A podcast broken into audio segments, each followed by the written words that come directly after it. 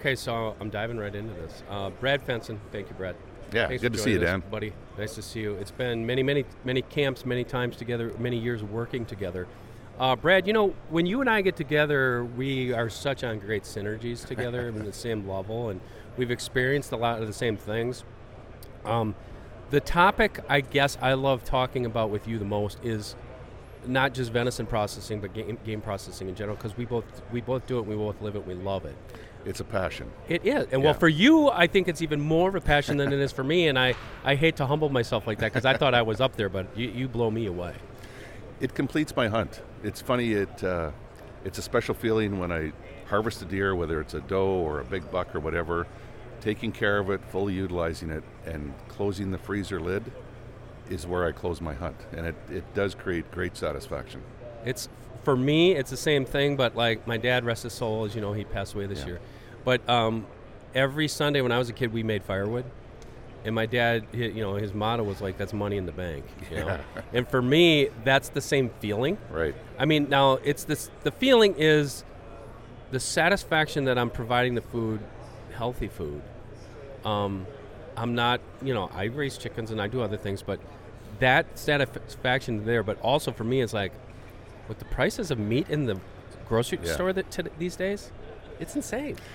I don't buy it, but I look at the prices and I go, ooh, thank God that we have an opportunity to hunt and do this for ourselves. And for you, what is that, moose steak worth, or elk, or you get to do some of the cool stuff. Yeah, we're spoiled where I live. I get lots of opportunity. But for me, I'm just looking at the ground meat, the ground venison, and it's like straight, lean ground meat.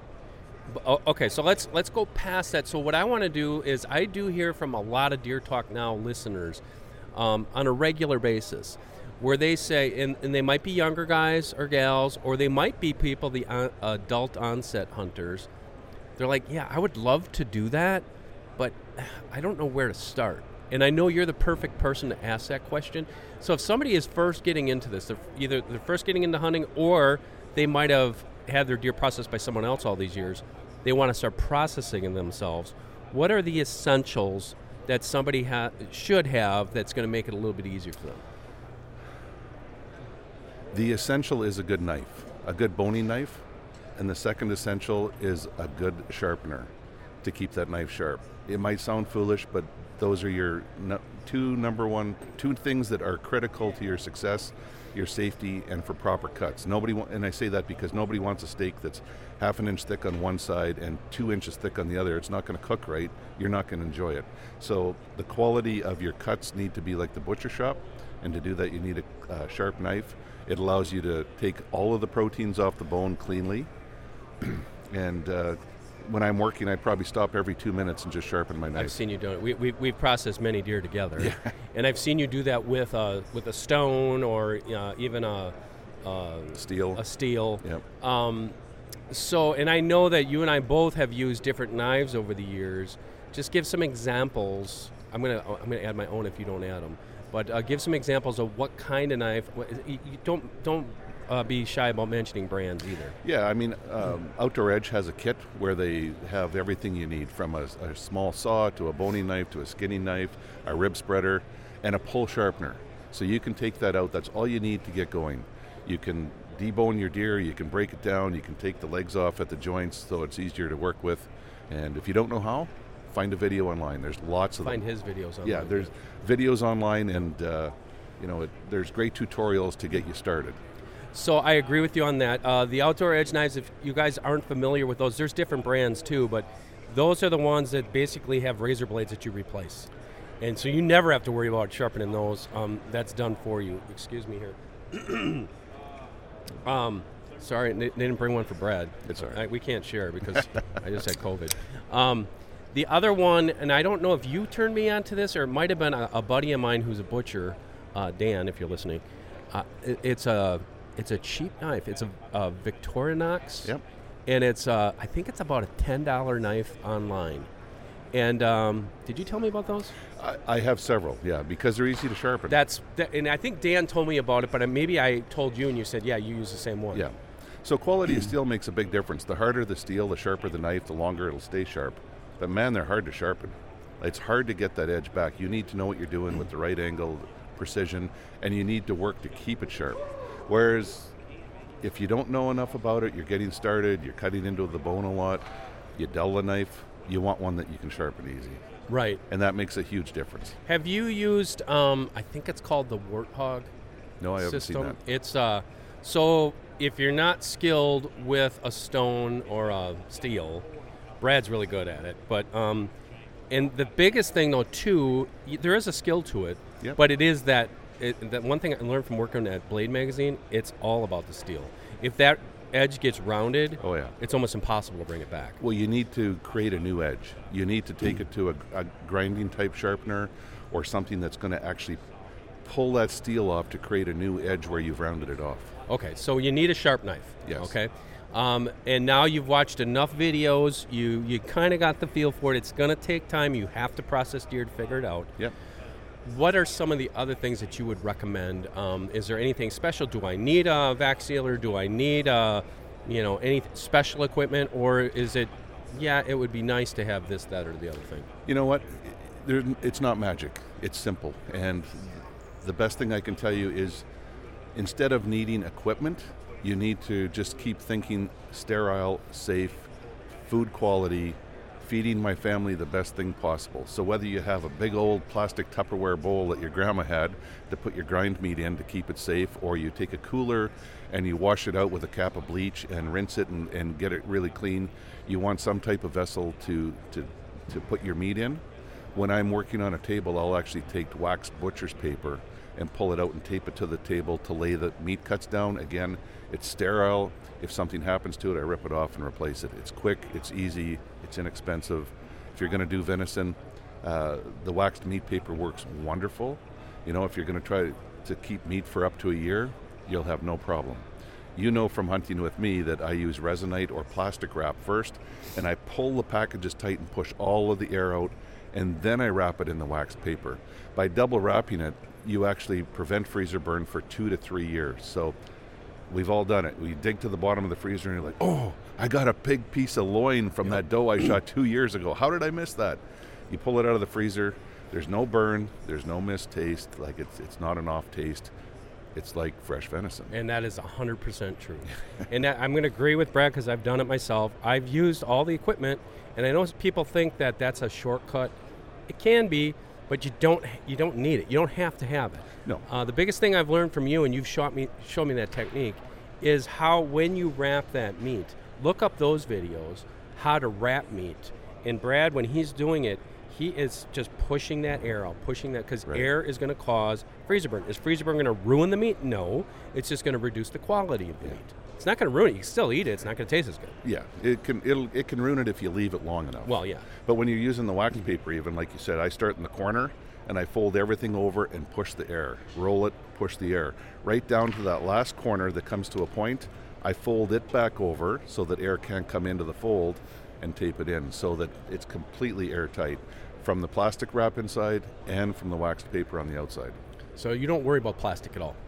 The plastic wrap. Some people say, oh, that's got things in it that can affect your meat. Or I use resinite. If you go to most of your supermarkets and buy a T-bone steak, it's going to be in a styrofoam package with a blotter because everything has myoglobin that runs out of it. People call it blood, but it's not. Yeah, it's red, but it's not blood. It's myoglobin. And we can get to that about food quality in a minute, but, when we wrap our stuff, we usually I use the plastic wrap, then the meat wrap, and you often get myoglobin inside, but the stores all use the same type of resinite and plastic wrap that is food quality safe. You can actually put it in the microwave and do other things. If you go eat in a restaurant, you've got foods that have had that resinite or plastic wrap on it. And this just goes to the discussion I had last podcast was about there's a lot worse things than other foods that we eat than venison. Deer Talk Now is brought to you by Full Range Mounting Systems. These mounting systems are a great way to manage all of your mounts in a stylish and organized manner. We are using their pedestal mount here on the podcast set for 2 shoulder mounts, and it looks just awesome. Be sure to check out their mounting systems at fullrangesystems.com, and for 15% off your order, use code DTN. Let's talk about one thing, a trend. I follow all the venison processing pages, I think, on Facebook. I don't know if this is a southern thing, but I've noticed it a lot lately. And I'm not saying it's wrong. It's just something I haven't seen before, of guys soaking their venison in water, either to cool it down or before they process it. Have you seen that, and what are your thoughts on it? I've only seen it in the South when you're harvesting deer and the weather's extremely warm. And that way you can super cool the meat. It does change the color of it because you're removing all that myoglobin. It actually dissipates out into the water, and you put a nice red purplish deer leg into a cooler with ice water, go back in the evening to pull it out to process it, and it is light colored like a pork chop. It's gray almost. Yeah, it takes all of that myoglobin out and takes the color out of it. I prefer to make sure they're dry. So I pat it dry, hang it, pat it dry, make sure it's dry before I actually start to wrap it and stuff to get some of that moisture off it. But I think that would affect the flavor, or not, or? Yeah, it certainly can. But the only times that I've been involved in doing that is where it was so hot, you knew that the meat was going to get ruined. So you put it in water. So I'm guessing that some people have used that technique. Their family liked their venison, so they're like, hey. And you go with it. Yeah. I'm going to soak my meat because my family liked it when I did Grandpa it that did, way. And there's nothing wrong with that. Right. I mean, I've done things. One of the things that I've done has been similar, and something my dad taught me was during warm weather, but our warm is not their warm. Right. Our warm is 50 or 60 degrees. We always took, if you had to hang it overnight, the big bags of ice and just lay it like a blanket right over the hams and the the underparts, and maybe take an entire bag of ice and stuff inside the chest cavity. We'd hang them feet first, and to cool it off. And then after, the next morning you take that ice off, and it was great. So it there might be something to that, but I tell you what, I defy anyone to tell the difference in the venison, because it was still great venison. Yeah, and there's lots of different ways to deal with your venison in hot weather. Put it in a cooler. Some people rush it to a processor and get it in a big walk-in cooler.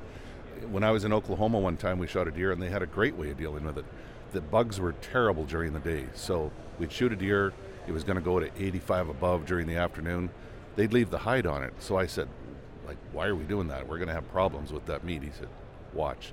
Takes a 20-pound bag of ice out. The incision in the cavity was very small.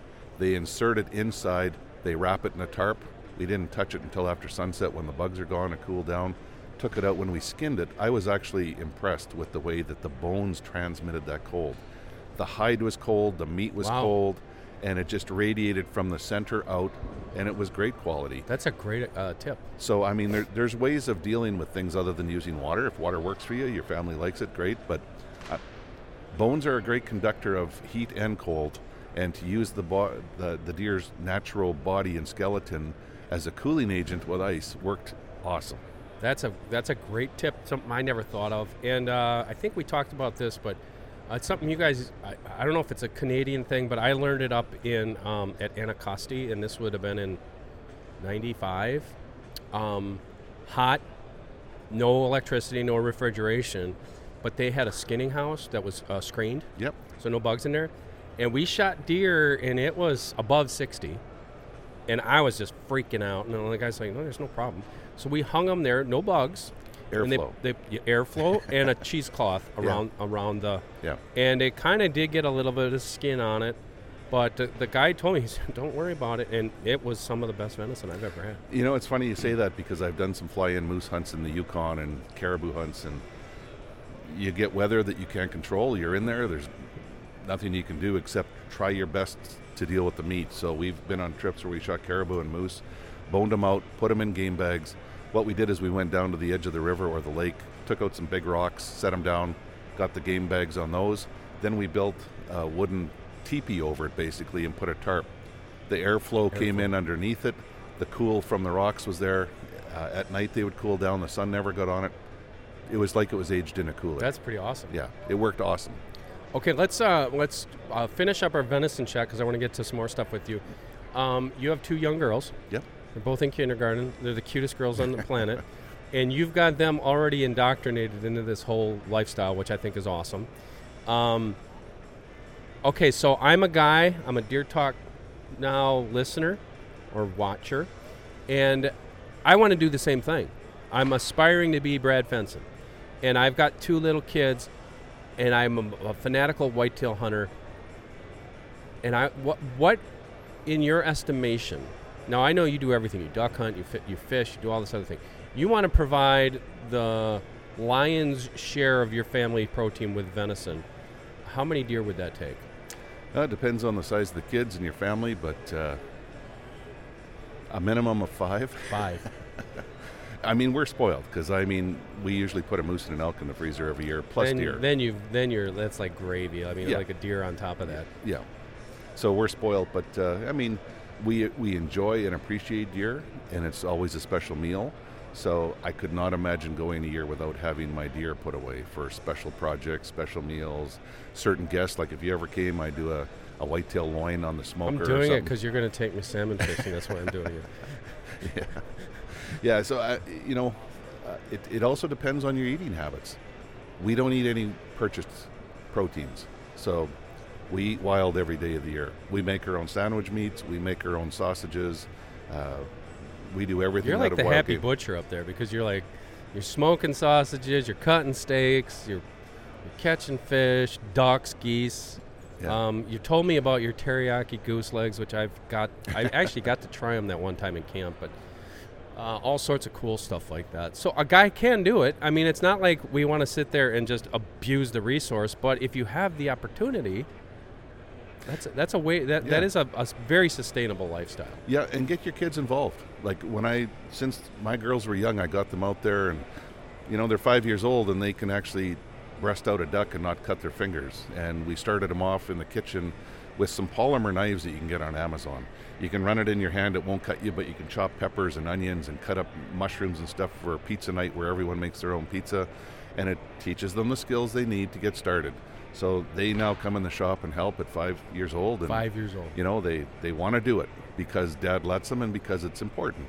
And then they help wrap things afterwards, and they put their own special marks, smiley faces, yeah. And you can start that off by doing things like, we smiling faces, but we'll draw an eye and a circle, like eye of round venison. Oh, that's good. And then they get into it. They start doing their own things, and then when you take it out, you're like, hey, look at this. This one's yours. We're going to have supper because of you tonight. And it's special for them. Man, they love it. And they're learning how we started this podcast. Yeah. That appreciation, this is something I provided. And that's what, I just responded to one on YouTube last week, somebody from California, why would you do this? Why would you shoot a deer? And I'm like, why would you grow your own peppers? Right. Why would you grow your own tomatoes? Well, that's not the same. It's 100% the same. We need protein in our diet. Right. Right, so it's your choice where you get it. If you want to eat tofu, please eat the tofu. Knock yourself out. If you want to buy a pork chop, if you want to buy a beef Absolutely. Steak, if you want to buy some chicken, but if you want to eat some organically, venison checks off a lot of boxes. Venison does, and I have to defend myself. You don't, because I do not knock domestic because I've raised my own chickens. Yep. We butchered our own cows and pigs when I was younger. I know there's a lot of friends of mine that still do that. They don't care for venison. They don't care for wild game, but they're actually doing it themselves too. Right. And they're raising their own beef and they're raising their own poultry and things like that. So it's the same concept. Yeah, that's why I say you pick your protein, and good for you. If that's what you like and your family likes, good. Actually, if I had to pick my own protein, it would be salmon. Wild caught Alaskan right. salmon. Yeah. But that's another topic for another day. Okay, so we're going to switch gears here and talk briefly another topic that's near and dear to both of us, but I think you're more on the cutting edge than probably anybody. It's crossbow hunting. And so let's talk about, first, give me give the listeners a brief introduction as to how did you get into crossbow hunting? When did it start, and where are you at today? It's interesting. It started many years ago. I was at a writer's event, and there was a crossbow company there. And it was before the big change, the big pendulum swing where a lot of states and provinces changed to allow crossbows in the archery season. And the crossbow industry had come together to say, we need to work to educate people, to teach them more about this tool. And that's exactly what they did. So I shot a crossbow. I'm like, this is pretty cool. This is interesting. I want to know more about it. And it took off like a snowball going downhill. So, fast forward, the bows today compared to when I started even 20 years ago are, it's night and day. Like, it's different technology entirely. Was crossbow inclusion already in place up there by you in Alberta? No. Is it now?